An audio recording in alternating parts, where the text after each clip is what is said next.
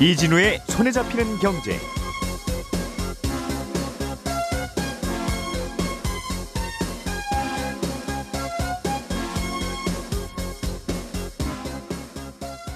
안녕하십니까 이진우입니다. 최근에 주식시장에서 논란이 되고 있는 것 중에 하나가 기업의 물적 분할입니다. 이게 기업 입장에서는 좀 더 나은 조건의 투자를 받기 위해서 합니다만 주식을 들고 있는 주주들 입장에서는 물적 분할을 하게 되면 주가에 악영향을 주기 때문에 아무래도 물적 분할에 대한 반감이 큽니다. 그래서 정치권에서 이 물적 분할에 대한 논란을 어떻게 개선할지 개선책을 마련하고 있는데 어떤 방안들이 논의되고 있는지 이 얘기 좀 자세하게 들어보겠습니다. 우리가 어떤 자산을 상속하거나 증여를 하면 세금을 내야 되는데요. 세금을 매기려면 상속하거나 증여하려는 자산의 가격이 정확히 얼마인지 알아야 합니다. 그래서 그래야 거기에 맞춰서 세율을 정할 수 있으니까요. 그런데 비트코인 같은 가상 자산은 가격이 시시각각 변하기 때문에 이게 얼마짜리를 증여 또는 상속했는지를 정하는 게 쉽지 않습니다. 그래서 정부가 가상자산을 상속 증여할 때 평가액을 어떻게 산정할지 그 방법을 좀 구체화했는데 이 내용도 좀 들여다보겠습니다. 중국 정부가 내년에도 기준금리를 내리고 시중에 돈을 좀 더 푸는 정책을 펴기로 했습니다. 다른 나라들은 기준금리를 올리는 와중에 중국만 이렇게 반대로 가는 게 좀 이상하기도 하고 중국 경기가 그만큼 안 좋다라는 의미일 수도 있을 텐데 이 내용도 자세히 좀 들여다보겠습니다. 12월 29일 수요일 손에 잡히는 경제 광고 잠깐 듣고 시작하겠습니다. 오늘의 뉴스를 프로파일링 합니다. 평일 저녁 6시 5분 표창원의 뉴스 하이킥.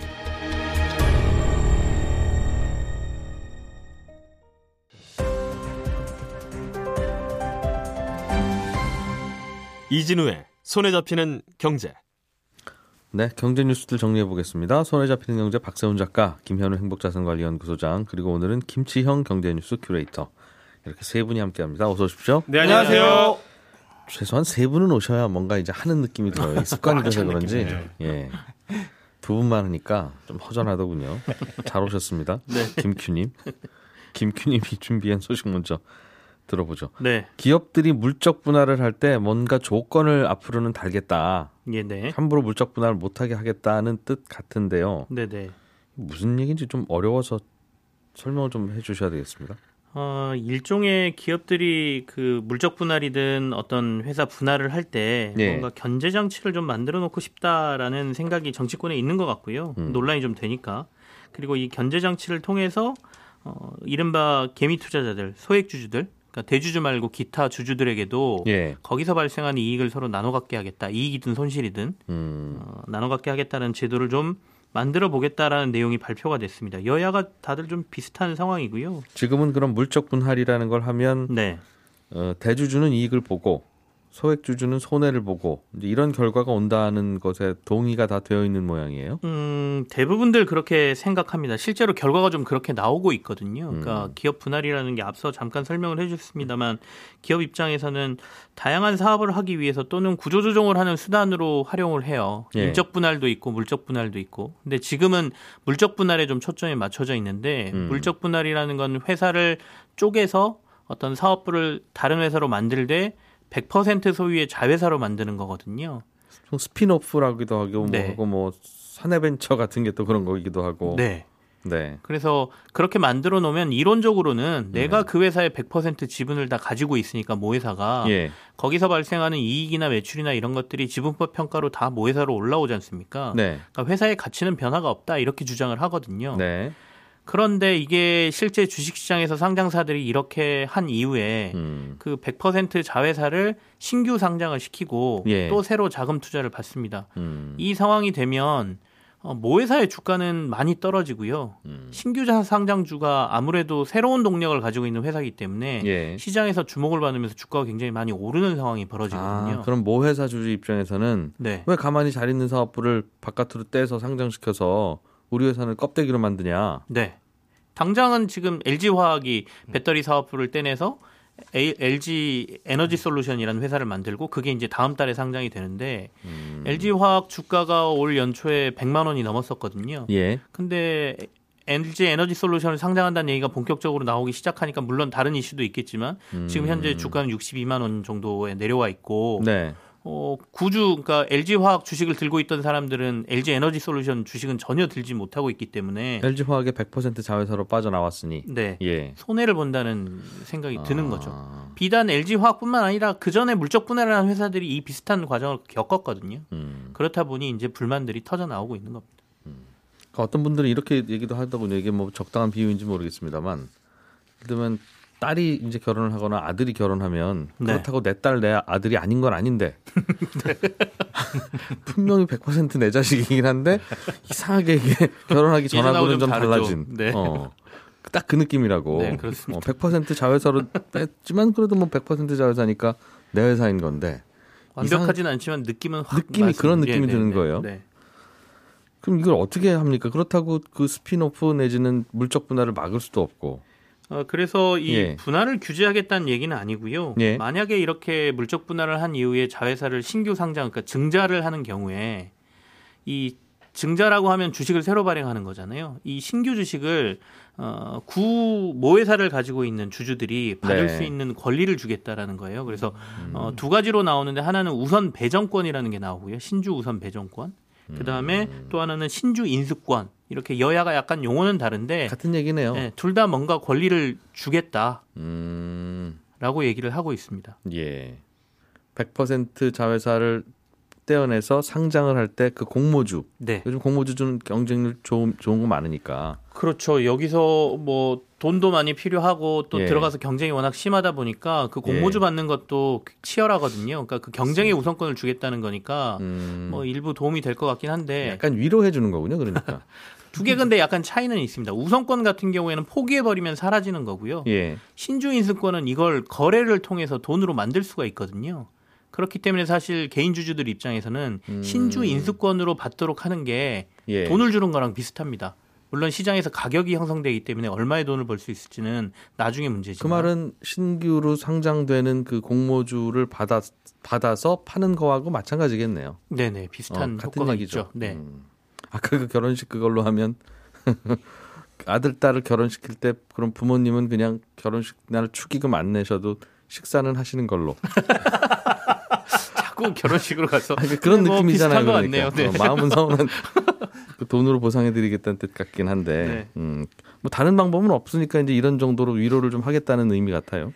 워낙 이제 그 개인 주주들이 많아진 상황이잖아요. 예. 이거 좀 다양한 의미로 해석이 될 것 같은데 어, 부동산은 정책이 조금만 바뀌어도 굉장한 관심을 받죠. 근데 음. 예전에는 사실 주식 관련해서 자본시장에 대한 이런 것들은 대선 공약에 그렇게 나오지 않았거든요. 예. 근데 그만큼 개인 주주들이 음. 많이 늘었다는 거고 신경 쓸 수밖에 없는 상황이 됐다는 의미로 들리고요. 그 외에도 개인 주주들을 위해서 바꾸겠다라는 제도들은 몇 가지가 더 있는데 예. 이것까지 소개하면 시간이 너무 많이 걸릴 것 같아서 알겠습니다. 다음에 한 번더 예. 자세히 설명을 드리겠습니다. 예. 그렇군요. 이거는 그럼 언제부터 이번에 LG 에너지 솔루션도 그렇게 하겠다는 겁니까? 아니면 네. 아. 이번은 아쉽게도 죄송합니다입니까? 네, 아쉽게도 죄송합니다가 될 것 같고요. 음. 다만 다행인 거는 법을 꼭 개정할 필요는 없는 것 같고요. 상법 내용은 아니고 예. 신규 상장 규정만 좀 바꾸면 되기 때문에 거래소하고 금융당국하고 협의만 된다라고 하고 의지만 있다? 있다면 음. 할 수는 있는 겁니다. 알겠습니다. 김현우 소장님, 네. 앞으로 그 가상자산 예. 뭐 코인이라고도 부르고 네. 이거를 상속 증여할 수도 있겠죠. 돈이 되는 거니까. 그렇죠. 그럴 때 얼마를 도대체 상속한 거냐? 네. 오늘 다르고 내일 다른데. 그렇죠. 이게 매일매일 가상자산 가격이 바뀌니까 네. 어, 뭐 얼마 기준으로 증여하는 날 상속하는 날 그날 기준으로 하면 되나? 뭐 어떤 그런 기준을 마련하기 위해서 네. 고민이 되나 봐요. 어, 이제 정해졌고요. 지금 예. 말씀하신 대로 하는 게 지금 현재의 방법입니다. 아, 증여하는 날, 뭐 상속하는 날. 그러니까 네. 어, 세금 증여세와 상속세도 부과는 되는데 양도세는 2023년 1월부터 부과가 됩니다. 근데 상속증여세는 이미 부과가 되고 있고 어, 일단은 지금까지 그러니까 12월 31일까지는 음. 음, 증여하는 날, 상속하는 날 그때의 뭐 종가라든가 현재의 시세를 따져가지고 그걸로 상속세나 증여세를 부과를 해요. 예. 음, 그런데 앞으로는 그러니까 내년 내년 며칠 안 남았네요. 내일 모레 글피부터는 아, 새로운 방법이 적용이 됩니다. 상속이 개시되는 날 앞 뒤로 1개월, 그러니까 예. 총 2개월 동안의 일평균가액을 평균한 가격 요걸 기준으로 세금을 부과를 한다. 그러니까 음. 지금까지는 딱 그날 얼마였어? 이거 가지고 네. 하는데 그렇죠. 앞으로 1개월, 뒤로 1개월 해서 가격을- 평균을 낸다. 예. 이거 주식을 상속하거나 증여할 때랑 비슷한데 주식은 앞뒤 두 달씩이거든요. 예. 총 합쳐서 4개월 동안인데 음. 아, 요 가상자산은 앞뒤 한 달씩 해서 총 두 달 동안의 평균 가격을 평가한다. 예. 이렇게 구체화되는 게 이제 1월 1일부터 시행이 되는 겁니다. 가상자산은 똑같은 코인이라도 거래소마다 가격이 좀 다르다고도 하던데요. 네, 그렇습니다. 다 달라가지고 이걸 편의를 위해서 가상자산의 기준 가격을 공시하는 사업자를 이번에 고시를 했어요. 예. 지금 실명 계좌 확보해가지고 신고된 4개의 사업자 있죠. 업비트, 빗썸, 코빗, 코인원. 네. 이네 곳, 네개 거래소에서 매일 가상자산의 일평균 가격을 공시하도록 합니다. 그리고 그 일평균 가격 네 개가 나오죠. 어, 그거를 합쳐가지고 또 평균 가격을 내는 식인 거죠. 음, 그러니까 네개 거래소에서 고시되는 가격을 기준으로 한다라고 보시면 됩니다. 그렇군요. 네개 거래소에 다 상장된 코인이면 오케이 그렇게 되겠구나 싶은데 네, 뭐 비트코인 뭐 이런 하나만 상장된 경우도 있고 것. 네 상장 안 된 것도 있을 것 같고. 있습니다. 예. 이네 개 거래소 중에 한 곳이라도 상장이 되어 있으면 그 가격을 기준으로 하고요. 네. 만약에 네 곳 중에 한 곳도 거래되지 않는 게 있다, 뭐 해외에만 된 게 있다라고 한다면은 그 가상 자산이 거래되고 있는 거래소의 평균 가격을 따집니다. 그러니까 어떻게든지 간에. 가격은 방법은- 테니까. 예 방법은 똑같습니다. 근데 음. 그럼 뭐가 다르냐? 요 네 곳에서 거래되는 자산의 경우에는 의무적으로 아까 공시를 한다고 했잖아요. 예. 그 가격을 이제 앞으로 내년 3월부터는 국세청에서 매일매일 평균 가격을 확인할 수 있도록 음. 사실은 납세자가 이걸 신고를 할 때 저는 얼마의 자산을 상속받았습니다 혹은 증여받았습니다 하고 신고를 하는 거잖아요. 그렇죠. 납세자가. 예, 예. 그래서 납세자가 그 가격을 알 수 있도록 우리가 음. 주택을 상속하거나 뭐 증여를 할 때 그 공시 가격이 얼마인지 확인할 수 있는 것처럼 내년 3월에는 어, 당신이 상속받은 가상 자산이 평균 가격 얼마입니다. 앞으로 1, 일 개월 예, 앞으로 1개월, 뒤로 1개월 동안 얼마였습니다를 계산할 수 있도록 바로바로 홈택스에- 나온다는 홈택스에 예, 홈택스에 가서 도지코인 이렇게 치면 그렇습니다. 혹시 이거 증여 상속하시려면 최근 앞으로 이- 아, 그렇죠. 그게 아. 내년 3월부터는 편리하게 바뀐다. 그 네개 거래소에서 거래되는 가상자산은 그렇다라는 게 차이점이라고 보시면 됩니다. 홈택스가 참 할 일 많아지고 있어요. 연말정산도 바쁜데. 알겠습니다. 네. 이게 보통 이렇게 증여 상속을 어, 하면 예. 어, 보통 증여나 상속은 어쩔 수 없고 시점을 조절할 수는 없으니까 그거 예. 이제 돌아가신 날짜가 정해져 있으니까 그렇죠. 증여는 했다가 가격이 떨어지면 네. 아 이거 싸게 증여하면 더 증여세 싼데 괜히 증여했네 그렇죠. 해서 다시 증여 취소하고 취소도 할 수 있고요. 어, 그러기도 하더군요. 네, 네. 음. 가상 자산은 그냥 슬그머니 주면 모르는 건 아닙니까 혹시? 아, 지금 그런 논의들이 많아요. 논란들이 많고 일단 그런데 거래소를 통해서 거래되는 예. 경우에는 이거는 사실은 추적은 다 가능합니다. 네. 아, 지금 우리가 은행 계좌 이체하면은 그거 다 알 수 있는 것처럼 음. 다만 다른 점은 뭐냐면 아직까지는 그게 에, 국세청에 정기적으로 보고는 안 돼 있는 거고 예. 국세청이 확인을 하려면은 다 알아볼 수는 있다. 그런데 내년부터는 분기마다 거래 내역을 이제 국세청에 보고를 해야 돼서 예. 이 우리나라 거래소를 통해서 증여를 하거나 상속하는 거는 음. 다할 수 있다라고 보시면 되고요. 예. 요, 이, 지금까지도 뭐 TF팀 운영하면서 편법 증여 사례들을 많이 걸러내고 적발해가지고 그 사례들을 계속 발표하기도 했어요. 이렇게 하지 말아라. 네. 그리고 뭐 포상금도 지급하겠다 신고하면 이렇게 노력은 하고 있는데 아직까지도 사실 허점은 남아 있습니다. 그러니까 개인 간의 지갑을 이용해 가지고 음. 거래를 하는 경우에는 예. 추적이 되게 어려운 경우가 있고요. 그럼 아빠가 지갑 하나 아들이 지갑 하나 만들어 놓고 옮기면 된다는 얘기네요. 그렇죠. 이게 거래소를 통한 거래가 아니라 개인 간의 거- 이 지갑을 만들어서 또 해외로 몇 번 돌리면 이것도 가능하다라고 하는데 문제는 지금 현재 상속증여세 법에서도 상속 예. 개시 시점으로부터 뭐 1년 이내에 2억 원 혹은 2년 이내에 5억 원이 사라졌다. 예. 그러니까 아버지가 돌아가셨는데 역추적해 보니까 한 1, 2억 원 정도의 돈이 최근에 사라졌다 하면은 음. 이 돈이 어디 갔느냐를 상속받는 사람이 소명을 해야 돼요. 예. 안 그러면 상속받은 걸로 그냥 간주하거든요. 예. 어, 그런데 1, 2년 전, 하, 더 오래된 거, 뭐 음. 5년 전에 사라진 3억 원이 어디 갔느냐, 예. 이거에 대한 입증 책임은 사실 과세 당국에 있어서 음. 이런 부분들까지 어떻게 추적을 할 것이냐는 지금 국세청의 숙제로 남아 있습니다. 그러게요. 음. 이게 왜, 왜 이게 사실은 주식을 증여하고 막 상속하고 그러면 네. 매년 주식은 주주 명부라고 하는 게 존재하니까 네. 어 주주 명부에 아빠가 있다가 없어졌네? 음. 이거 어디 간 거지? 라고 이제 나중에 신고 안 하셨더라도 그렇게 크로스 체크가 되는데 코인은 코인 명부라는 거 하는 걸 관리하는 데도 없고 없죠. 왜냐하면 탈중앙이니까 네. 그게 장점이라고 하고 그게 특징이라고 하니까. 그러니까 달라고 할 데도 없고 예. 그러니까 이게 애매해지는 지금까지는 거래소에서 거래되는 것만 확인이 예, 가능하다. 그런 문제가 있겠네요. 그죠? 네. 예. 여러 가지. 요즘엔 그래서 이 코인을 이렇게 직접 하지 않고 네. 어, 코인을 팔아서 NFT 붙은 그림을 아들이 보고 사게 하고 그 NFT도 예. 그거는 뭐 하루에 10배도 오르고 그러니까 네. 한 10배 오른 값에 아버지가 사주면 그럼 아버지 돈이 아들한테 자연스럽게 가면서 누가 샀는지 꽉 추적 안 되지 않나요? 그게 다양한 구체적으로 알려주시는 거 아닙니까? 예, 그래서 국세청이 지금 TF팀 만들어 가지고 여러 가지 사례들을 분석을 음. 하고 어, 노력을 하고 있다고는 하고 있습니다. 들여다 보면 모든 거래소를 다 다 이런 식으로 관리를 안 하면 네. 그런 일은 벌어질 것 같은 생각은 들어요. 알겠습니다. 박 작가님, 네, 우리나라하고 미국은 금리를 언제 올리냐, 네, 얼만큼 올리냐, 또 올리냐, 뭐 네. 이런 얘기들 계속 나오고 있는데 네. 중국은 금리를 오히려 내리는 쪽이 정책 방향인가 봅니다. 그렇습니다. 지난 15일에는 은행이 지급 준비율 내렸거든요. 예. 이 말은 은행 너희들이 의무적으로 보관하고 있어야 할 현금 비중 줄여줄 테니까 네. 대출 좀 잘해줘라라는 의미고요. 며칠 전에는 기준금리 역할하는 1년 만기 대출 우대 금리도 20개월 만에 내렸습니다. 예, 말씀하신 것처럼 다른 나라들은 지금 다 금리 올리는 와중에 금리 내리는 건 지난번에 말씀드린 터키 그리고 중국 여기 딱 두 개 있거든요. 그리고 어제 중국 중앙은행인 인민은행이 내년 계획을 발표를 했는데 예, 여러 가지 얘기를 했습니다만 종합해 보면 앞으로 금리 좀 더 내리고 시중에 현금을 좀 더 풀겠다는 걸로 요약을 할 수 있습니다. 음 그렇군요. 터키는 뭐 논외로 하고 거기는 금리를 올려야 되는데 대통령이 내리라고 해서 자꾸 내리고 있다면서요? 네, 대선 공약이라서 대선 공약이에요. 그게? 공약이었습니다. 아. 내리겠다는. 근데 중국만 지금 반대로 가는 건 네, 중국 경기만 전 세계에서 안 좋다 이렇게 보는 겁니까? 그렇습니다. 얼마나 안 좋냐면요. 올해 같은 경우는 1분기 성장률이 높아서 연간으로 보면 8% 정도 성장할 것 같긴 한데 예. 4분기부터 상황 안 좋아지고 있거든요. 그래서 내년에는 5%대로 성장률이 하락할 걸로 예상이 되고 있습니다.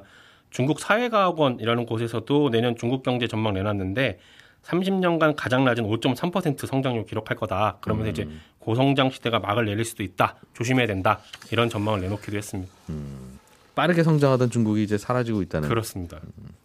왜요? 왜 요즘은 뭐 미국은 그래도 슬슬 코로나로부터 벗어나고 해서 네, 경기도 좋아지고 네, 우리나라도 그러니까 이제 금리 계속 올리고 있는 거고. 그렇습니다.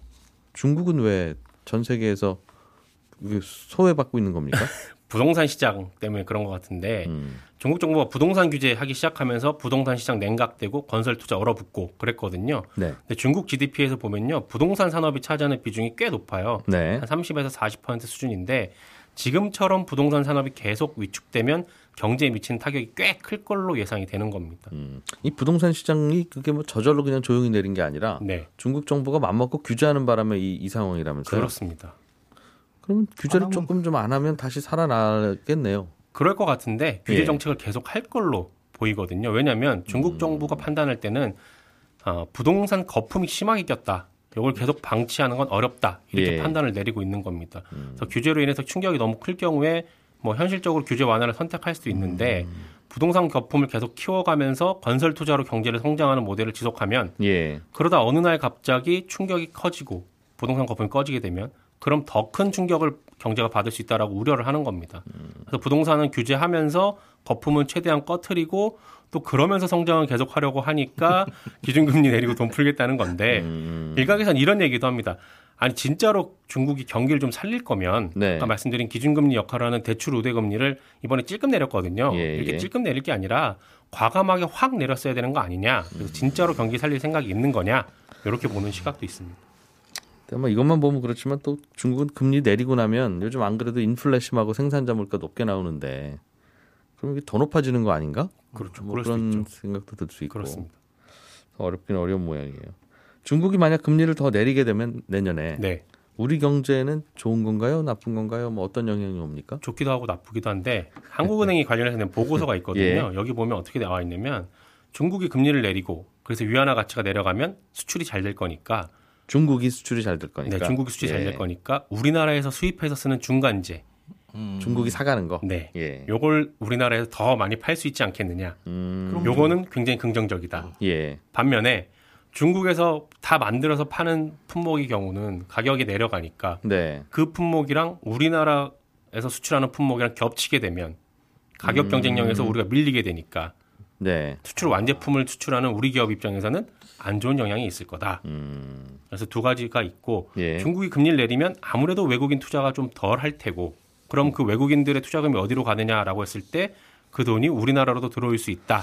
라는 내용의 보고서도 있는데 어떻게 될지 모르죠. 보통 중국을 떠나면 떠날 때 우리나라도 같이, 같이 떠나- 그렇습니다. 그냥 세트로 생각하는 분들도 그렇죠. 외국인들이 꽤 많다고 네, 들었어요. 실제로 그래서 중국에서 나온 돈이 한국으로 올지 않을지는 이건 음. 잘 모르는 겁니다. 네.